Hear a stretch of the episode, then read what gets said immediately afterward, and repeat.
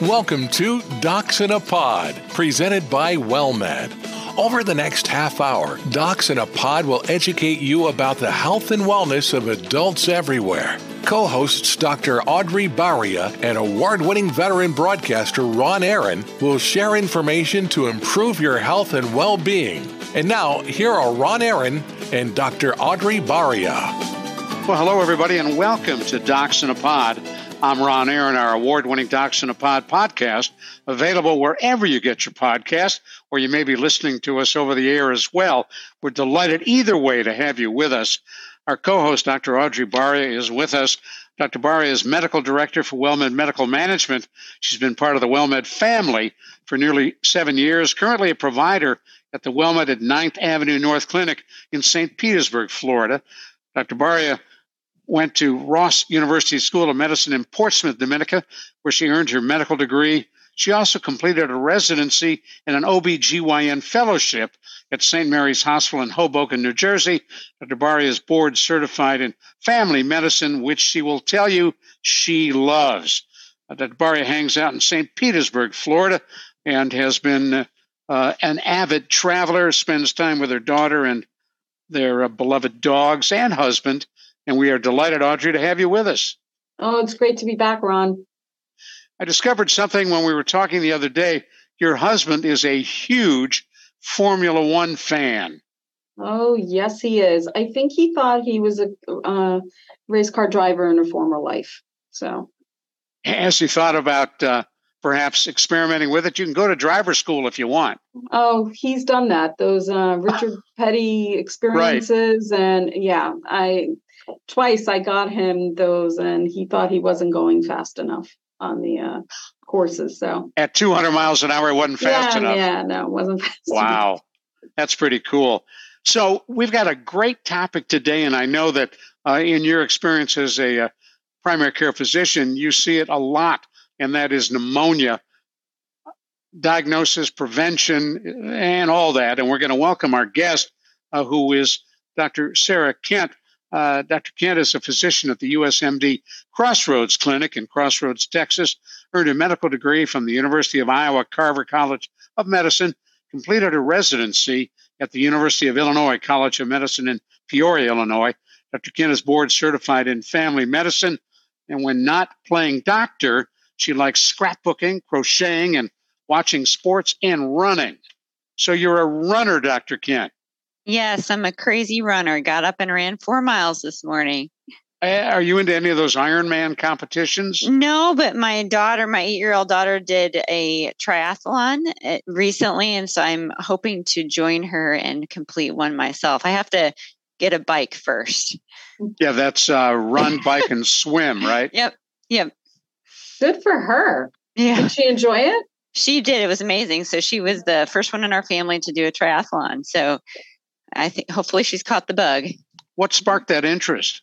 Uh, you know, I like to run. She seen, had some interest in running, and she likes to swim and bike. So we thought, well, we'll we'll we'll put it together. Try. Yep, yep. And there's a there's a lot of options here in uh, North Texas. That's pretty cool. Well, let us know when you uh, try your first triathlon. yes. So I want to jump to the topic that uh, you were interested in talking about, and that's recognizing and understanding the signs of pneumonia. And for those who are listening to us on Docs in a Pod, uh, give us the 411. What is pneumonia? Uh, pneumonia is an infection within the lungs. And obviously, our lungs are pretty important. Mm-hmm, definitely, it, it can affect all all parts of the body and, and general well being. And is pneumonia something that can hit people at any age? Yes, for sure. Any, any anybody uh, can can get pneumonia. Obviously, younger uh, babies, infants, along with older adults, are at higher risk, along with anybody else with chronic conditions, underlying lung conditions, smokers. Uh, really anybody can be affected. Obviously, higher risk patients more so. And pneumonia can immunocompromised also. Correct. Yes. And pneumonia obviously can be life threatening. it, it definitely definitely can and can progress quickly even in someone who's well so talk to us about the signs of pneumonia and what we should be aware of uh, where we might be at risk Right. So, so for I mean, most respiratory infections, including head cold, you know, sinus infection, you have the you might have the initial runny nose, cough, congestion, and that can progress to a deeper lung infection. And those symptoms can be more systemic. You might have more fatigue, fever, fever, deeper, longer lasting cough, um, shortness of breath, wheezing. Those are all signs that there may be something more significant than just your run of the mill head cold. We're going to continue the conversation in a moment, but for those who may have just joined us, I want to let you know you're listening to the award winning Docs in a Pod. Our podcasts are available wherever you get your podcasts, or you can hear us on the radio. I'm Ron Aaron. Our special guest today is Dr. Sarah Kent. Uh, Dr. Kent is with USMD Crossroads Clinic in Crossroads, Texas, and our co host, Dr. Audrey Baria, is with us as well. And we're delighted to be talking about something as important as pneumonia. Uh, there are vaccines, are there not, Dr. Kent, uh, that minimize risk for pneumonia? Definitely. And there are several that have been out for many years. Uh, Pneumovax, uh, Prevnar 13 are some of the ones patients maybe have heard of. More recently, uh, uh there are newer versions, Prevnar 20, Prevnar 15, which can add to um, protection that someone that only had the, the previous vaccines may want to consider getting uh, to bolster their their immune support for that. And obviously, there are different kinds of pneumonia, right? Right, right. So there's uh, viral pneumonia, which probably is more the more common and less severe. There's bacterial pneumonia, which can be a, a little bit more severe, along with uh, pneumonia from fungal infections. There's also something called aspiration pneumonia, which happens when um, someone who maybe has swallowing difficulties, um, either some of the food contents or their saliva find their way into the lungs and it causes an infection there. I mean, you've heard a lot of people say, oh my gosh, this went down the wrong tube. Yes, I mean that happens quite. I mean, it happens to me quite often. But this would be something more significant, where you're not just having the the the, the cough and that tickle, where you get that irritation there. Uh, this would be more significant drainage into the lungs. You know, someone who isn't able to swallow correctly or, mm. or control their their saliva. And they'd be an example of someone more at risk for pneumonia what would be the other categories? Asking for a friend, if somebody had, for example, pulmonary hypertension, uh, kind of odd pressure in their lungs, might they be at risk for pneumonia? Right. Anybody with um, any type of chronic condition is at as at high risk. And you know, we talked about the the pneumonia vaccines. Uh, patients that have heart disease, diabetes, uh, obviously chronic lung issues, are are people that should consider having extra protection for pneumonia with the vaccine, but are at higher risk just in general with any respiratory illness kind of progressing to a pneumonia. And if you get pneumonia, uh, maybe you're not vaccinated, maybe you are, but you develop another form of pneumonia. Doesn't penicillin just knock it out? You don't have to worry about it. Well, that's that's the the problem with pneumonia. A lot of times it, it, we don't know exactly which bug it, it is. You know, if it's a virus or a uh, bacteria, and so we we choose antibiotics and treatments based on what's most common. Uh, sometimes, if someone's in the hospital, you know, we're able to get a sample and you know target treatment. But you know, the what what's a little bit um, confusing about the, the, vaccines is that the vaccines are for very particular types of pneumonia, so it doesn't protect you against all pneumonias, just some of the more severe uh, and uh, more severe infections that can lead to hospitalization. Now, do you and Dr. Baria see much pneumonia in your practices? Audrey, what about you?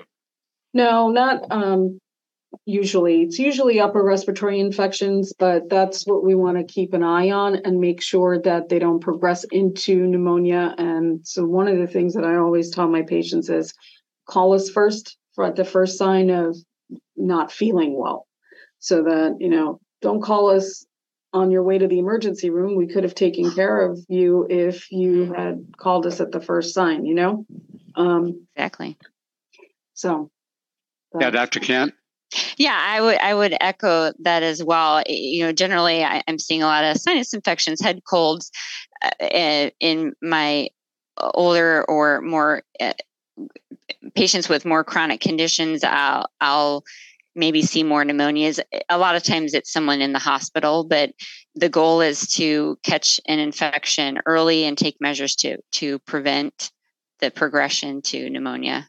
Wait, not waiting to the last minute. like as Audrey said, calling on the way to the ER. Yeah, yeah. It's a little late to make that call to your PCP. the, the new RSV vaccine uh, that came out, I jumped on it and was vaccinated for it. Is that something that you recommend for your patients? Uh, I definitely have been. Uh, I, I, usually describe it as you know RSV is as a virus that's been around and we've known about for a long time and usually we'll hear about it affecting babies and and little kids but it actually does affect older adults more severely than you know you know someone under 60 years old so it can lead to hospitalization and significant pneumonia and Dr. Baria, are you as well recommending it to your patients? Yes, I am. For anybody who, definitely for anybody who has respiratory issues and um, is immunocompromised, so diabetes, lung disease, anything like that, I'm definitely recommending it to them. Now, I know that uh, there, there's a lot of interest and a lot has been written about uh, the varieties of air pollution that's out there, no matter where you live. And I wonder, Dr. Kent, whether you see a correlation between that kind of exposure and developing pneumonia. You know, I, I guess I, in my experience, I haven't thought about that particular correlation, but it definitely makes sense in that uh, you know someone who smokes you have more pollution and more irritants from from that. So living in an area where there are more chemicals uh, more uh, exhaust pollution that uh, you know irritates the lungs. Irritation can you know predispose someone to getting an infection. So i'm sure there is some correlation I'm amazed that people still smoke. I used to. We can talk about that in a moment. For those of you who are just joining us, you're listening to Docs in a Pod. I'm Ron Aaron, along with our co host, Dr. Audrey Baria, and Dr. Sarah Kent is with us. She's with USMD in uh, Crossroads Clinic in Crossroads, Texas. You're listening to Docs in a Pod. Hi, it's Drew Pearson from my friends at WellMed. As a Hall of Famer, I love it when a quarterback and receiver have a great connection. You can be part of a great connection too. Connecting WellMed's high quality healthcare with the highest rated Medicare Advantage plan helps you focus on staying healthy. Call 210 436 6005 or visit wellmedhealthcare.com slash connect. Drew Pearson is a paid spokesperson. Other plans are accepted. For full enrollment details, visit Medicare.gov.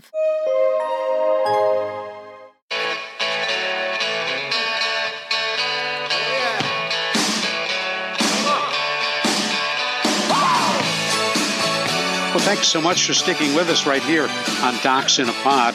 I'm Ron Aaron. We're delighted to have you along with us on this award winning podcast. Our special guest today, Dr. Sarah Kent. Dr. Kent is with USMD Crossroads Clinic in Crossroads, Texas. We're talking about signs and treatment and recognition of pneumonia. Dr. Audrey Baria, our co host, is with us as well. And I'm Ron Aaron. Uh, so, Dr. Kent, I, I, was mentioning a moment ago, I, I'm amazed that there are still people who smoke. I used to. In fact, at one point, I smoked three packs a day. I quit in 1977. I haven't smoked since, uh, but people still smoke.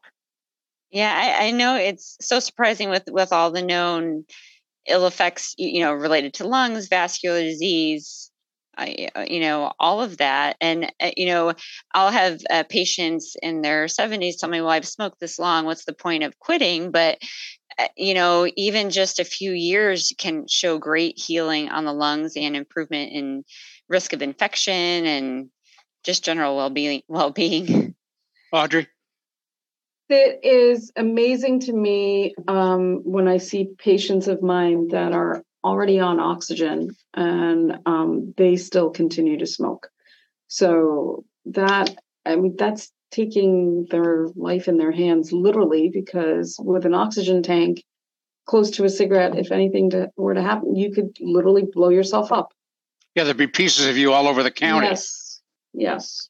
Well i worked with a guy years ago in radio who had emphysema had oxygen had a tank with him in the studio and he was a heavy smoker. Now he turned the tank off before he lit up but uh, yeah. i don't sure that guarantees safety.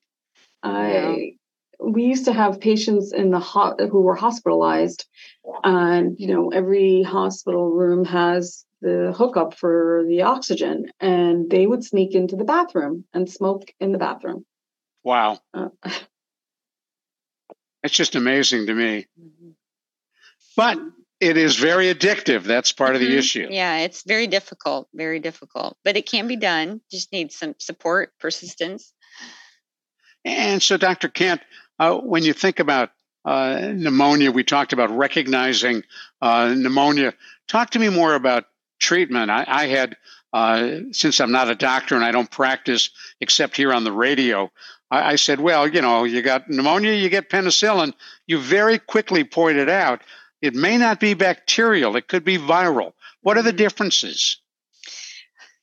Well, it, clinically sometimes it's it's hard to really know. So uh, in my practice and what i'll usually see in eh, when a patient's in the hospital is that you know obviously an antibiotic isn't going to help a virus but a pneumonia is a serious infection. So a lot of times we'll cover for a bacterial cause with uh, you know an antibiotic to help there. Because for most of the time we don't ever clearly find out what what bug it what bug it is or was and so we try our best to based on the situation pick the antibiotic that would work the best. Uh, and if it's viral does it just have to run its course? Yes and just taking measures for general health making sure the lungs are aerated you know if you're needing albuterol or nebulizers to kind of open the lungs. Some patients that have asthma or emphysema or just a severe infection need something to help decrease inflammation. So they might be on steroids or prednisone. Or, or uh, taking medications like Mucinex or guaifenesin that can kind of break up the mucus, that can be helpful as well. And I know after uh, surgery, most people I can remember getting that little device you blow into. Yes. And you got to raise that little bubble, right? Right. And so, what is that doing for you? Uh, that in your lungs. Yeah, yeah, helps expand the lungs. And because, I was going to say symptomatic relief also. So, you know, you hear this thing about walking pneumonia, and that's because the patient doesn't even know that they have pneumonia and they have a cough, they feel a little tired or run down. Um, and then that might be going on for a week or so and then you're just like oh you know maybe i should go see my provider and that's how we find out by listening to their lungs that hey we, we think that this is what you have mm-hmm. but um and if you're coughing you know to get some sort of cough medicine and and if the symptoms let's say you've been treated and you've uh, still you know you think you've run its course and you're still not feeling any better the provider might actually order a chest x-ray because at that point we need to see what's really going on. We've tried everything else conservatively and and when you listen to the lungs what are you looking for and what are you hearing? So i'm listening if for if there's good air movement if i can hear air movement kind of throughout because if there isn't if there's an area where i don't hear as much there could be a collection of fluid uh, with pneumonia, you'll also likely hear crackles, like popping sounds when someone breathes in. And for those who uh, may have AFib, for example, you mentioned fluid retention. Uh, lots of folks on AFib who have AFib uh, end up on a diuretic to kind of drain that liquid off their heart and lungs. Does that work? I mean, it, that helps with with the fluid from the heart, but it, that those water pills or diuretics aren't necessarily going to help with the fluid from a pneumonia. That has to clear from decreasing the infection, inflammation, getting those lungs to expand. And for those who don't understand how lungs work, take us down to the very basic uh, of what is that lung doing? How does it pull oxygen out of the air? Right. So so at the very tips of the lungs are the alveoli. That's the the very ends of the lungs that that's where the air exchange happens where oxygen that you breathe in is transferred to uh, little capillaries and blood vessels that take it to the heart and then throughout the body so if you have fluid in that area from pneumonia or even from heart failure or something like that you don't have that area for that exchange. And so that's where you get the shortness of breath and the lower oxygen levels. And where should your oxygen level be? It, technically, normal is 92% or above. Although, if someone is completely healthy, young, and I'm seeing an oxygen level of 92, I'm a little bit concerned. Usually, I'd like to see it, you know, 95 or higher. Uh, someone that has emphysema or COPD, depending on where they normally are, it, I'm okay with them around 92, 90. It just kind of depends on what your usual baseline is. And what is COPD? Uh, it, it's just emphysema, chronic lung disease. And you see the ads on TV where grandpa can't breathe until mm-hmm. he takes his pills and then he's fine. Yeah. And that shortness of breath. What's that? Or his inhalers. Inhalers, yeah. Right, the inhaler, exactly. So before we run out of time here, let's come back to other issues that might affect the lungs uh, and, and, chest area that we should be aware of, Dr. Kent. Uh, pneumonia certainly being one. What else should we worry about?